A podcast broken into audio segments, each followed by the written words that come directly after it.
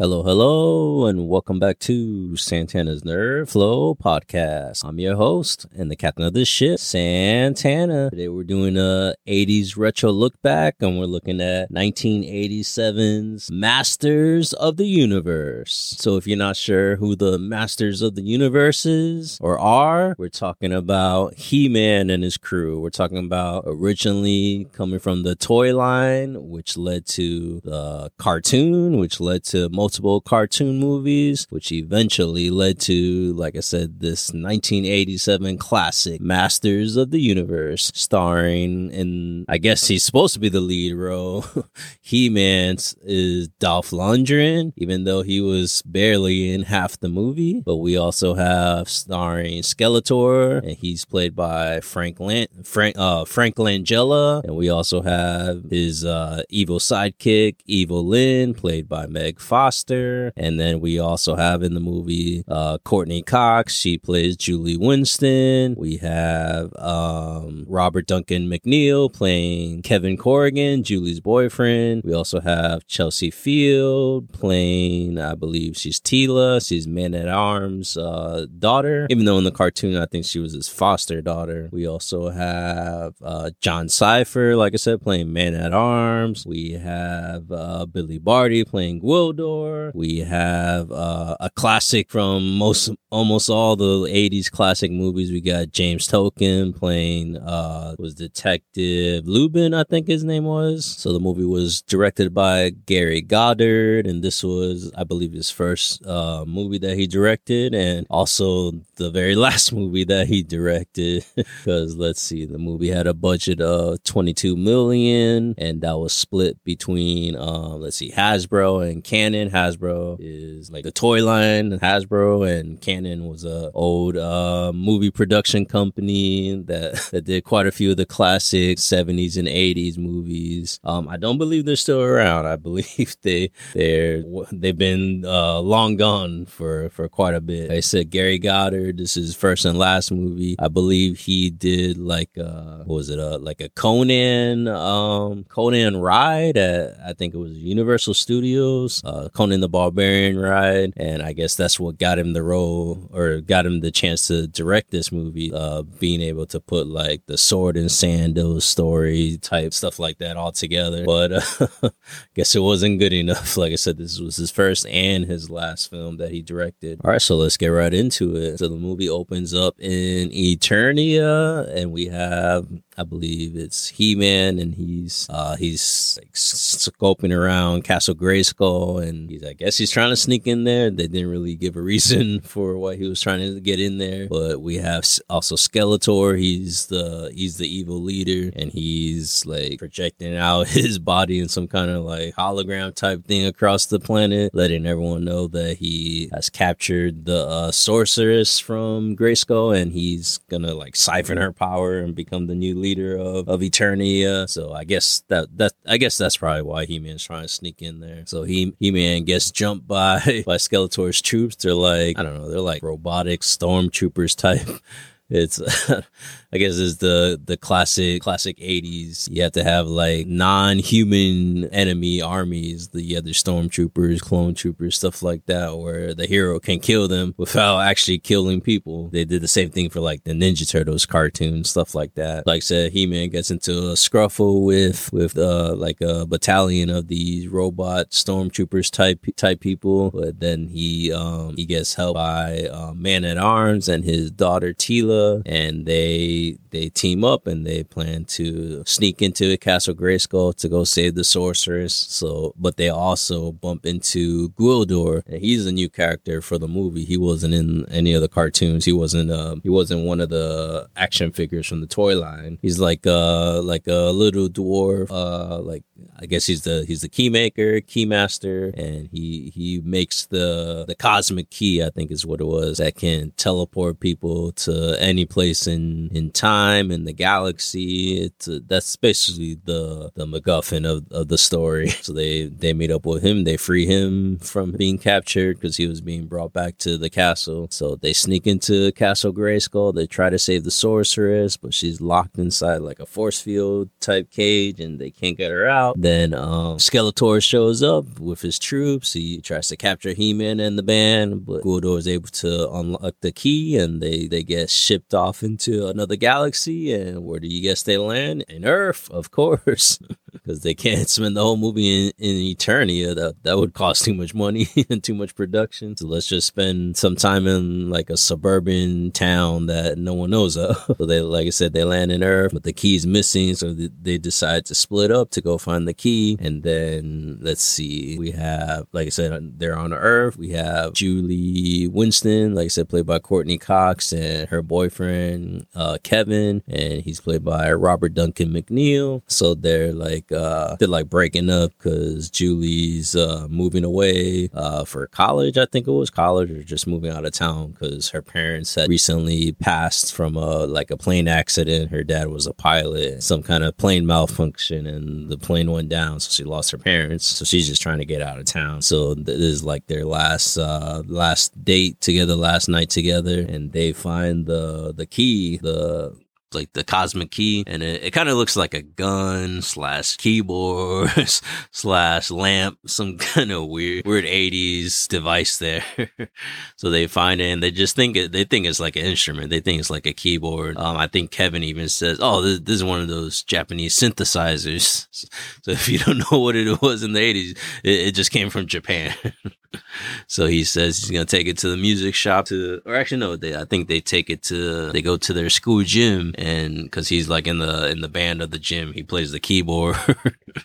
so so he he starts he starts jamming out with this cosmic key. So he says he wants to take it to the music shop to get looked at to see um what exactly it really is because it has like lights coming out of it. But what they don't know, it's kind of like a like a homing beacon. So Skeletor can send his troops to to to the device, kind of like a GPS homing beacon type thing. Like I said, Kevin, he takes the, the cosmic key, goes to the music shop and he leaves Julie in the, in the gym. He says he'll be back in 15 minutes. And that's when Skeletor's troops show up and they're, um, they damn near burn, burn the gym down. I think, I think, uh, if I remember correctly, that the fire in the gym actually got kind of out of control. It actually almost really did burn down the, the school's gym, but they were able to stop it before it got too bad. So, like I said, the, they're they're coming in after Julie, and there's I believe he sent who was it? Uh, uh, Beastman, the Beast guy. I think it's Beastman, and then there was uh, what was the other guys? Uh, Swords, something like that. I forget his name. They changed the names from the cartoon. Oh, Blade. Yeah, it was Blade. General Blade. We had Karg. We had Saurod, and yeah, we had Beastman. So those are the troops going to go get uh the the cosmic key. Um, but it's not there. They just find Julie, so they try to kill her, but she's able to like sneak through the gym, get out of there. She eventually bumps into He-Man and He-Man, He-Man throws down. He starts whooping these fools' and cause they have like a battalion with them too. So he's able to defeat most of them. He's able to stop them and he, he saves Julie and Julie eventually tells him that, that Kevin has the key, the cosmic key. So they got to go meet up with Kevin. They said he went to the music shop. They got to go get Kevin and the key because He-Man says Kevin's in danger because Skeletor would just keep sending sending troops to to get the key. And speaking of Skeletor, he's probably like the the best character in the movie. Um, he was like I said, he was portrayed and played by Frank Langella, um, a, gr- a great actor. He's done quite a, quite a lot of movies. Um, he he's hamming it up in the movie, but at least he he's he's trying. he's all in. Uh, I believe he said he did the movie for his kids because his kids were a big fan of the cartoon and the toy line, and he said, I believe in interviews, he's also said that it's probably one of his favorite movies that he's done. Um, I don't know, he's just being nice or he genuinely feels that way. Because when you watch it, he, he really it looks like he's having fun. He, he's hamming it up. He he's in a full uh full skull uh, skull mask, so he he's he's all in. He's hundred percent. Um, and then if you compare it to He Man, who's barely in fifty percent of the movie, but you gotta you gotta remember this was Dolph Lundgren's uh, second movie after his first movie, uh, Rocky Rocky Four. So he and he hadn't really uh, acted that much in the movie. He was he was He didn't really speak too much. He didn't. It wasn't really a talking role. it was a physical role. Um, but just like He Man Two is more of a physical role, but he does have a few uh few lines that that just sound off with his accent. But he he he did what he could do. It was his second movie. He was capitalizing on on Rocky Four and and started his his movie career. And he, he had a pretty good. He had, he's had a pretty good movie career. Like I said, um, let's see, we have Skeletor is looking for the cosmic key. He keeps sending the troops back. There's a couple. There's a couple pretty good like uh, fight scenes in the movie. The um the battle in the street at night with the with Skeletor's troops. They're like on like hoverboards and stuff. They have like hovering tanks and whatnot. Because this time he sent like a huge legion, including his second in command, Evil-Lyn. Um, I mean that fight was pretty cool. He Man was able to uh, steal a hoverboard for himself and fly around and and fight people. Um, it it, it kind of ripped off Star, Wars Return of the Jedi a little bit when um, Luke and Leia are on the on the speeders, and it's it's very similar to that where He Man's on like a hoverboard flying around attacking attacking the bad guy troops, and they're attacking him. I mean, but I guess it's the '80s. All the movies are similar like that. Like I said, there was a couple good fights, and then eventually He Man and his crew. Um, well, He Man gets captured because they capture Julie, and He Man he turns himself in, so they wouldn't kill Julie and, and his team. So He Man gets brought back to Castle Grayskull. He gets put in chains and they start, start whipping him with like a laser whip. it, was a strange scene because like the second in command, Evil-Lyn, she, she's loving it. She's smiling. But Skeletor, he's kind of like cowering behind his staff. Like it was, it was, a, it was very strange. And they just kept whipping him with a laser whip. But eventually He Man's team's able to make it back to to Eternia and sneak into Castle Grayskull. They're able to, they weren't able to unlock He-Man, but uh, they're able to sneak in just as Skeletor's like siphoning the very last bit of power from the sorceress and he's becoming like Super Skeletor and he starts, uh, his body starts glowing in, in like orange, yellow effects and there's like orange lightning bolts going around him. Um, the, I mean, the, the effects are what they are. This is 1987 it's uh I mean it's it's not Star Wars, but it's the eighties, so nothing you can really do. I mean it looks pretty good in in Blu-ray to tell you the truth, but I mean like I said, it's nineteen eighty seven. It's, it's it's not a movie from right now. You're not watching Dune or anything.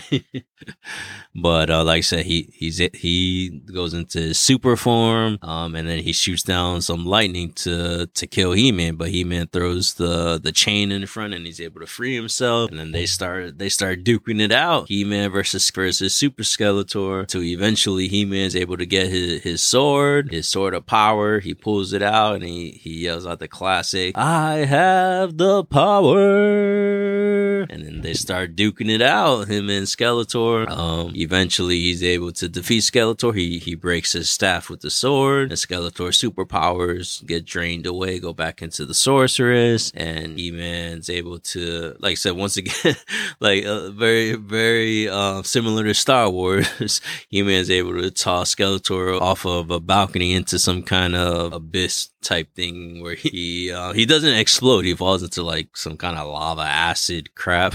but uh, even at, even with that, at the very end, like towards the credits, uh, Skeletor pops up and he says, "I'll be back."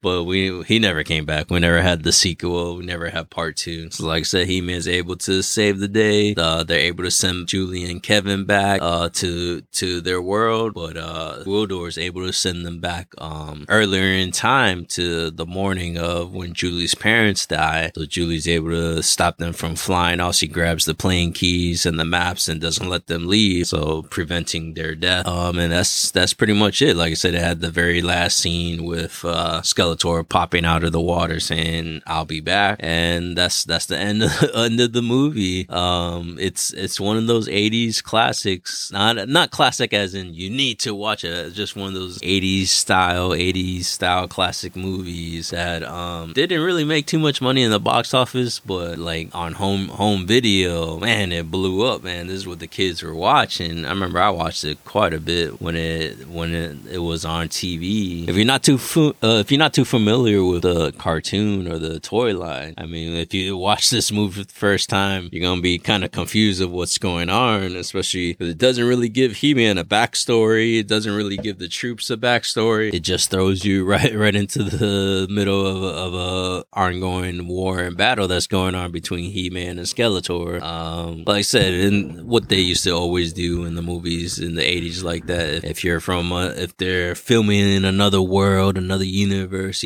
some way, somehow, they'll be teleported to Earth to save on production.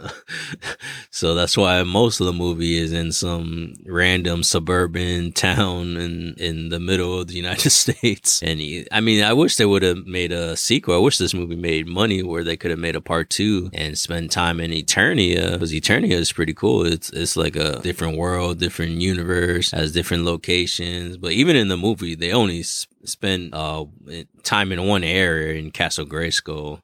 Uh, I mean, but even Castle Grayskull looked pretty cool. But um, yeah, like I said, it's if if you weren't really a fan of the cartoon, this movie might not do it for you unless you watched it when you were younger, when you were a kid. It, it it might bring the nostalgic feelings back when you watch it. But if you're watching it for the first time as an adult, it, it might not do nothing for you. It might not do much for you, especially with that with that acting, especially by Dolph Lundgren. Like I said, it's a second film, but um, I mean Frank Langella, he he's hammering it up. He's stealing the stealing the show, stealing the movie. Um, I mean, there's pretty good effects for, for 1987. Um, laser guns and sword fights and ships and hoverboards and hovercrafts. Um, I mean, the production value for what they were able to pull off with a, a very small budget is, is pretty good. I'm not gonna lie. Um, let's see. Like I said, it only ma- it cost 22 million and it only made about 17 million.